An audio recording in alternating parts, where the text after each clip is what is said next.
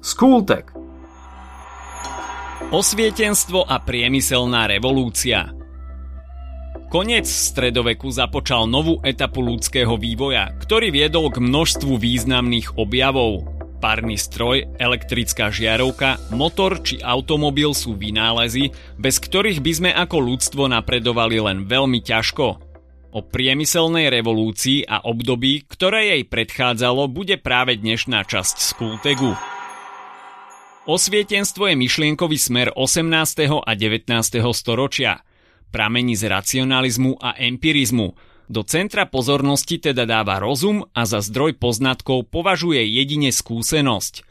Podstatou osvietenstva je náboženská znášanlivosť a snaha rozšíriť vzdelanosť medzi široké vrstvy. Jeho charakteristickou črtou je smerovanie k prirodzenému spôsobu života v súlade so zákonmi prírody. Ľudský rozum sa chápe ako jej súčasť a človeka osvietenci považujú za dobrého od prírody. Osvietenstvo sa primárne rozvíjalo v Anglicku a vo Francúzsku ako odpoveď na storočia trvajúci vplyv cirkvy na celú spoločnosť. Heslom osvietenstva bolo sapere aude, čo v preklade znamená maj odvahu používať svoj vlastný um. Jeho predstavitelia síce nepopierali existenciu Boha, no ich postoj bol väčšinou deistický. Považovali Boha za stvoriteľa, ale tvrdili, že do života na Zemi už iným spôsobom nezasahuje. S telesnením osvietenských snách je kniha, ktorá urobila doslova revolúciu v literatúre faktu. Vieš, ako sa volá? Ide o Diderotovo dielo Encyklopédia – ktoré postupne vyšlo v rokoch 1751 až 1772 v 28 zväzkoch. Francúzi vďaka nej nadobudli veľké finančné zisky a encyklopédia sa stala vzorom pre literatúru faktu, ktorá vznikala v nasledujúcich storočiach. Z anglických osvietenských predstaviteľov sú najznámejší Francis Bacon, Thomas Hobbes a David Hume. Vo Francúzsku to boli Voltaire, Montesquieu, Diderot a Rousseau, o ktorých sme si bližšie povedali na našom kanáli Skultek v rámci občianskej náuky. Myšlienku osvietenstva využili niektorí panovníci na upevnenie svojej moci a na modernizáciu štátu. Vzniká tak nová forma vlády, osvietenský absolutizmus.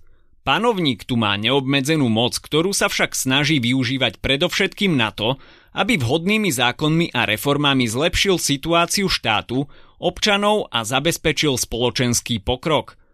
Osvietenský absolutizmus výrazne ovplyvnil aj dejiny na našom území. Vieš za vlády ktorých panovníkov fungoval v Habsburskej ríši? Ak si dával dobrý pozor pri počúvaní nášho podcastu o Habsburskej ríši, Tvoja odpoveď určite znela Mária Terézia a Jozef II. V Prúsku sa osvietenský absolutizmus udomácnil za vlády Friedricha II., v Rusku za Kataríny Veľkej a vo Švédsku za kráľa Gustáva III. Osvietenstvo malo za následok výrazný pokrok vo vede a technike, ktorý vyústil do priemyselnej revolúcie. Jej kľúčovým medzníkom je prechod z manufaktúrnej výroby, založenej na ručnej práci, ku kapitalistickej továrni. Ľudia sa neustále snažili zefektívňovať výrobu a mať čo najviac produktov za minimálnu námahu. Počas celého 18. storočia konštruktéry zdokonalovali vynálezy určené na prácu, ktorú dovtedy robili ľudia. Manufaktúrna výroba postupne zanikla a presadzovala sa výroba za pomoci strojov – v roku 1764 James Hargreaves vytvoril ručný spriadací stroj, ktorý spracúval naraz 8 nití, ale obsluhoval ho pritom len jeden človek. Na Hargreavesa nadviazali ďalší vynálezcovia, ktorí spriadací stroj zdokonalovali. Až v roku 1770 začali vznikať prvé továrne na spracúvanie bavlny. Základom priemyselnej revolúcie je párny stroj. Vieš, kto ho vynašiel? V roku 1784 sa to podarilo Jamesovi Wattovi. Párny stroj pracoval na princípe stlačenej pary.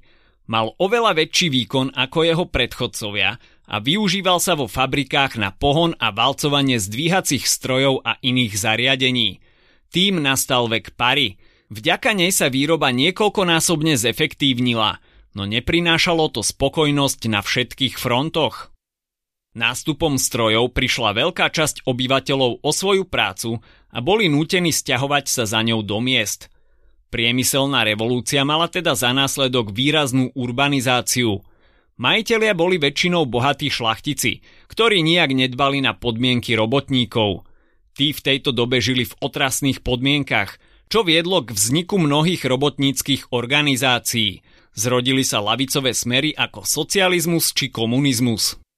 V jednotlivých krajinách mala priemyselná revolúcia iný priebeh ako v Anglicku a spočiatku im manufaktúry úplne postačovali na výrobu priemyselného tovaru. Onedlho po Anglicku nasledovalo Francúzsko, Nemecko a Spojené štáty. Do konca 19.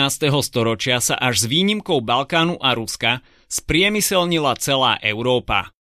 Hoci priemyselná revolúcia negatívne ovplyvnila určitú časť obyvateľstva, v konečnom dôsledku je jej význam v oblasti pokroku ľudstva kľúčový. Vďaka zefektívneniu výroby sa výrazne zvýšila životná úroveň a priniesla vynálezy, bez ktorých si náš život momentálne nedokážeme predstaviť.